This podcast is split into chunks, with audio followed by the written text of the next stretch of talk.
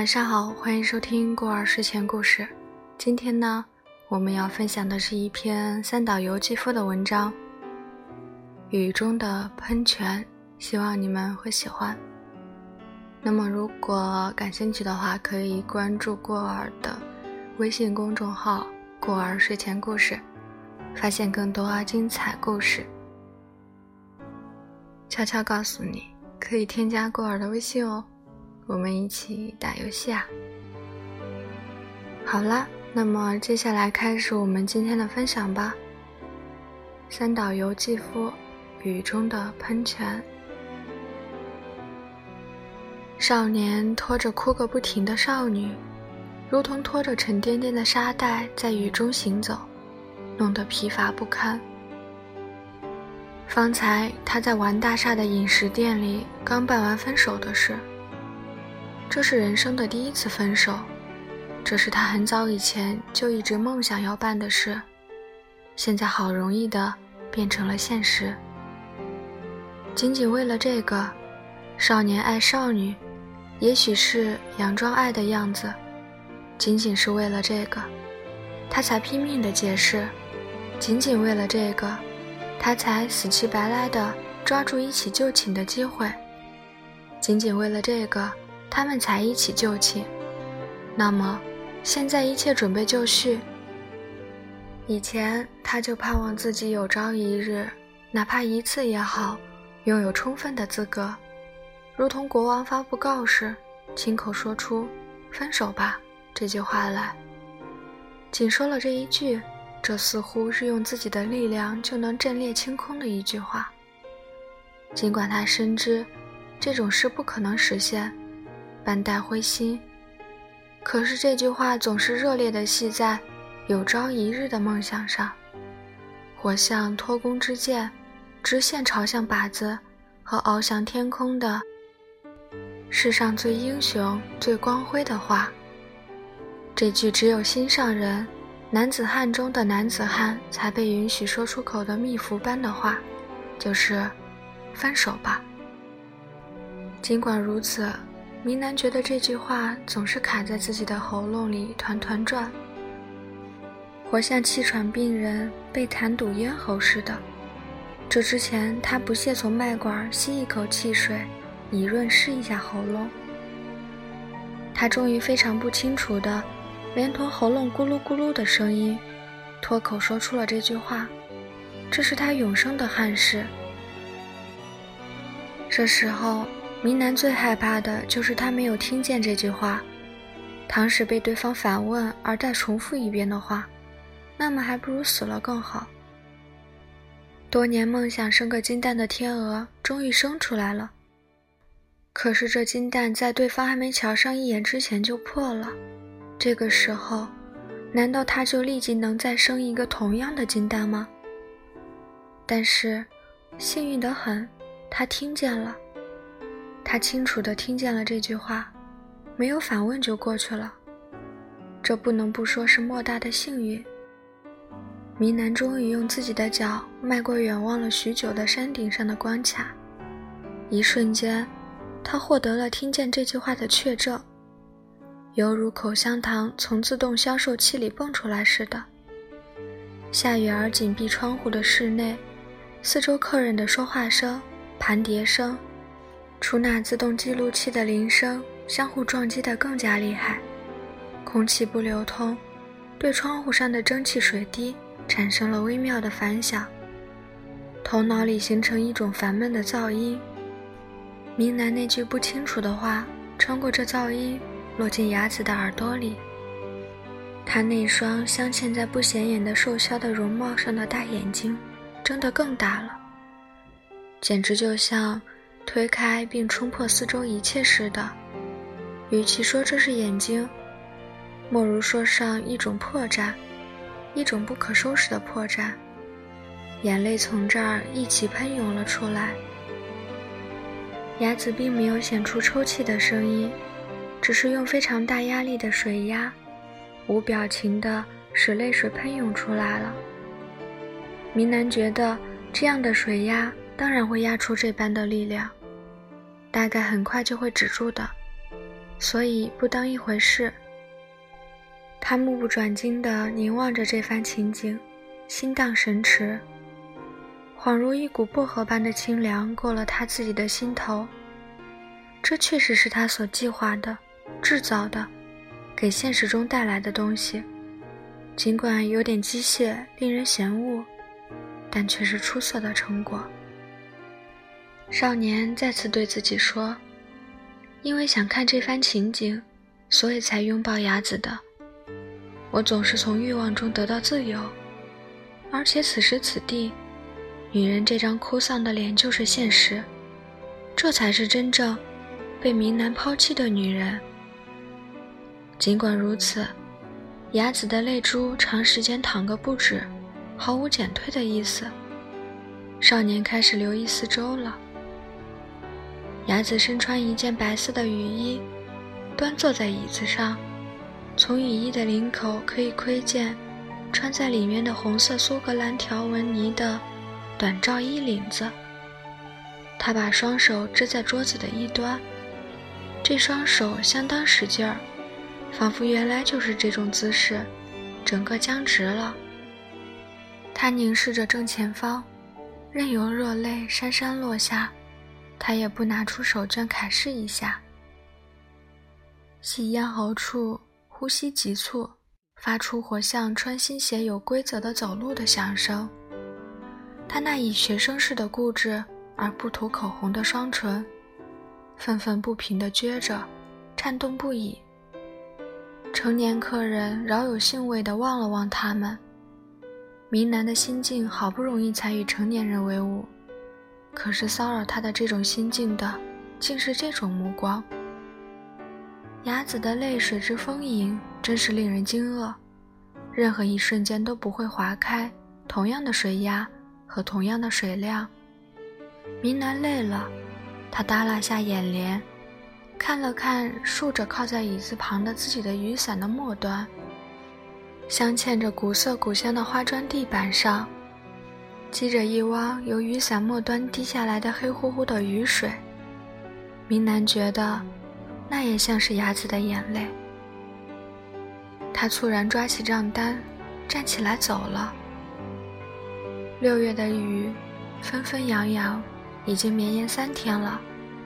从玩大厦出来，少年撑开雨伞，少女默默地尾随着走来。明南只好让没带雨伞的雅子钻进自己的雨伞下。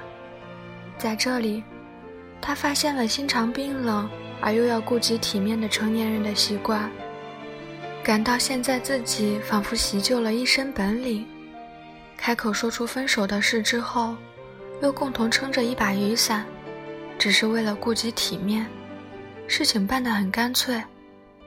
不论采取多么隐晦的形式，事情办得干脆就很合明南的脾气。从宽阔的人行道向工程方向走去，在这时候，少年脑子里所想的只有一件事，那就是在哪儿抛掉这个哭包子呢？他不由得这样想。雨天也有喷泉啊？为什么自己会想起喷泉之类的事呢？在迈出两三步后，他发觉自己所想的是一种物理性的玩笑。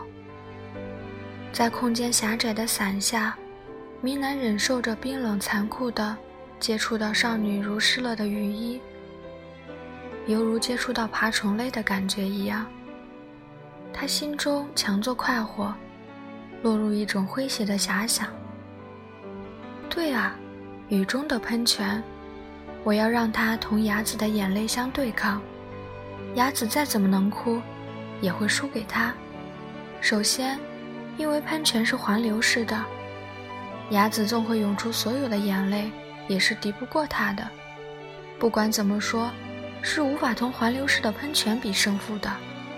这家伙也准会死心不哭了。这个包袱总会有办法解决吧？问题仅是，即使在雨中，喷泉也会一如既往地喷出来吗？明南默默地走着，雅子一边继续哭泣，一边走进同一把雨伞下，顽固地坚持跟随着。因此，把牙子甩开很困难，把他拽到自己想去的地方却很简单。明南感觉自己全身被泪珠和雨滴打湿了。牙子脚上穿的是白色长筒靴还好，可明南穿的是懒汉鞋，袜子湿透，活像穿着水汪汪的裙带菜。这时距下班还有一段时间，人行道上冷冷清清。他们两人穿过人行横道，向和田仓桥的方向走去。站在质有古香古色的木栏杆和泥宝珠的桥头上，左边可以望见浮游在雨中的护城河河面上的天鹅，右边隔着护城河，透过打上雨水变得朦胧的玻璃，隐约可以望见屁饭店餐厅的白桌布和成排的红椅子。他们过了桥，穿过雄峙的石头墙，向左拐。就到喷泉公园，雅子一言不发地继续哭泣着。公园入口处有个西洋式的大亭榭，这在尾帘覆盖的房顶下的长凳可以避避雨。明南落坐在长凳上，依然撑着雨伞。雅子还在抽泣，斜斜地坐了下来。他只俯视到他的穿上白色雨衣的肩膀。和濡湿了的头发，他的头发上抹上了香发油，不沾雨水，犹如在秀发上洒满了细小的水珠子。哭个不停的牙子就这么睁大着眼睛，仿佛陷入一种不省人事的状态。明南忽然想要拽下他的头发，让他清醒过来。牙子始终默默地抽泣着，明南知道。他显然是在等待自己开枪，因为这是他施展的招数，所以他什么也不能说。回想起来，自从那句话出口之后，他就没有说过半句话。那边的喷泉丰盈的喷个不停，雅子却没有瞧一眼。从这边纵向望去，大小三处喷泉重叠在一起，喷泉声被雨声掩盖住。显得低弱而遥远，但却可以清楚地看见，它喷向四面八方的水线所溅起的水星子的晕色，恍如近在眼前的一道道玻璃管的曲线。一望无边，却无人影。喷泉前的绿色草坪，吊钟花围成的篱笆沐浴着雨水，格外的鲜艳。公园对面。卡车被濡湿了的车棚，公共汽车的红、白、黄色的车棚不断的移动，十字路口的红灯清晰可见。然而它却变成下方的绿灯时，恰巧与喷泉的水雾重叠，看不见了。少年坐着，一直默默无言，一股无名火涌上了心头。刚才的那份愉快的玩笑。也都完全销声匿迹了。他也不十分清楚自己冲着什么发火。刚才在品尝天马行空的滋味，现在却是悲叹一种无可名状的不如意。哭个不停的牙子，那个解决不了的难题，并不是他不如意的全部内容。他这种人，如果我愿意，满可以把他推到喷泉池里。然后拔腿跑掉，这样就算完事儿了。少年依旧昂昂然地想到，只是他对包围着自己的这场雨、这份眼泪、这个宛如一堵墙壁的雨空，感到绝对的不如意。他们十层、二十层地向他压降过来，把他的自由完全变成一条湿抹布似的东西。愤怒的少年变得心术不良了。他无论如何，非让雅子被雨淋湿，非让雅子的眼睛热泪盈眶，恍如喷泉的景致不可，否则就不甘心。他漠然地站起身来，连头也不回地跑开了。他迅速地向比喷泉四周的游人行道高几个台阶的外围的碎石路跑去。跑到从正侧面可以望及三处喷泉的位置，就停下来了。少女在雨中追了上来，紧紧地握住他高举着的雨伞把子。他那副被雨水和泪水濡湿了的脸庞，显得无比洁白。他气喘吁吁地说：“上哪儿去？”明南本应不答应，可他却简直很早就盼望从他嘴里听到这句话似的，对答如流地说：“看喷泉呗，瞧，你再怎么哭，也敌不过他啊。”于是，两人斜打着伞。以能避开彼此的视线的一种安心感，继续望着那三处的喷泉。三处的喷泉中间的高处一筹显得很大，左右的显得简朴，活像两尊家室。家室、佛语、佛像两旁的事项。喷泉及其池子总是喧嚣的，几乎分辨不清落在水中的鱼角了。在这里，偶尔传进耳膜里的声音，反而像是远处汽车的不规则的轰鸣。周围的喷泉声，十分细密地交织在空气里，因此，他恍如完全锁在沉默中。当然，注意倾听则另当别论。水首先在一个巨大的黑花岗岩的盘上，点点滴滴轻轻地弹上来，顺着黑色的盘边。形成碎白道花纹，继续落下去。盘的中央耸立着一根大喷柱，由四根划成曲线、放射状向远处喷放的水柱捍卫着。仔细一瞧，喷柱并不总是达到固定高度就收住，没有一丝风，水也不紊乱，笔直而高高的喷向灰色的天空。然而，水达到的顶点。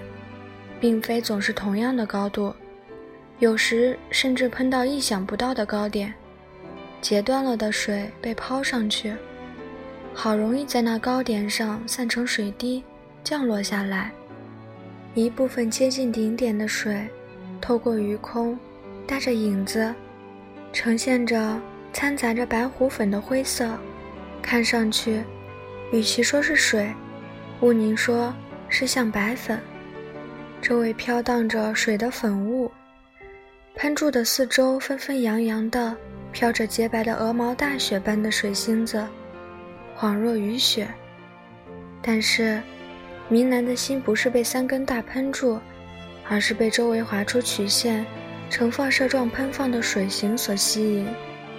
特别是中央的大喷泉的水形，使水向四面八方飞扬起白色的鬃毛。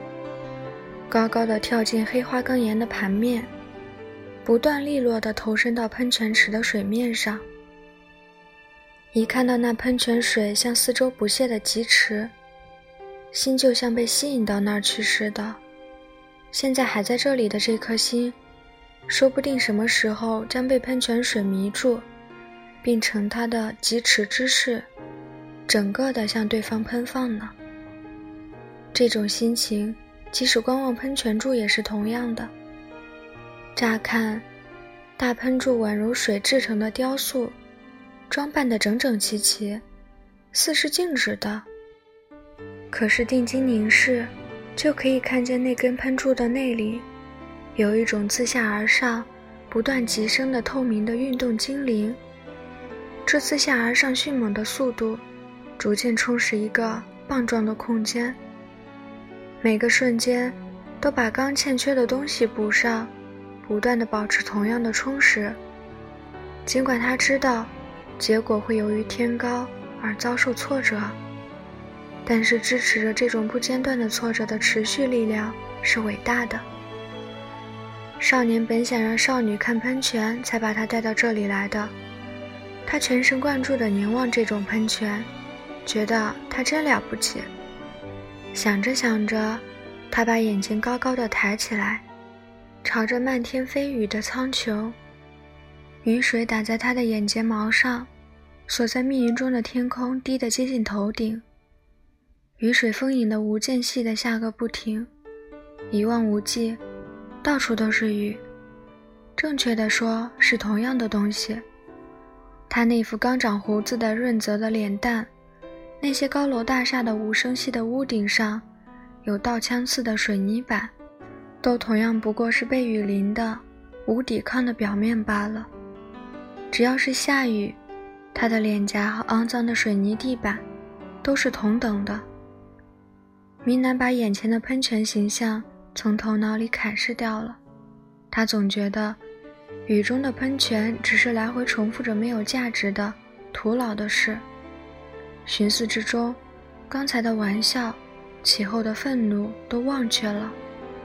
少年忽然感到自己的心渐渐地变得空荡荡了，只有雨降落在这颗空荡荡的心上。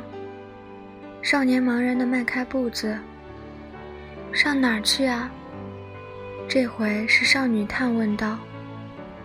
他依然紧握住伞把不放，移动着蹬着白色长筒靴的脚步。什么上哪儿？这就随我的便喽。我刚才不是说的很明白了吗？说了什么？少女问。少年毛骨悚然地望了望少女的脸，但是如湿了的这张脸上，即使还留下雨水冲掉了的痕迹。以及红润的眼睛里的泪水的痕迹，声音也不再颤抖了。什么？可不是吗？我刚才不是说的很明白了吗？我说分手吧。这时，少年从在雨中移动的少女的侧脸的阴影，看到了草坪上一处处的，仿佛均匀小东西似的开放着的洋红杜鹃花。啊！你这样说了吗？我可没听见呀。少女用普通的声调说。少年受到了冲击，险些倒下去。他勉勉强强地走了两三步。这时，争辩的念头好不容易才浮现出来。他结结巴巴地说：“可不是嘛。那么，你干什么要哭呢？不是挺滑稽吗？”少女良久没有回答，那只淋湿了的小手依然紧握住伞把。不知怎的，眼泪就流出来了，没什么原因呀。少年愤怒了，他真想喊叫一声，可立即变成一个大喷嚏。他想，这样下去一定会感冒的。好啦，那么今天的这篇《雨中的渣男》就到这里就结束了。希望大家珍爱生命，远离渣男。虽然如此呢，这篇文章的意境还是很美的，所以想分享给你们。那么，晚安啦！记得关注过儿的微信公众号哦，过儿睡前故事，过儿在这里等你哦。